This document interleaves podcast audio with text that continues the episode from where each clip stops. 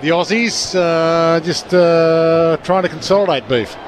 They certainly are. And Melksham's kicked 2 2 of Melbourne's 3 3. Jake Lloyd goes long and strong. Gawn punches it away from Heeney.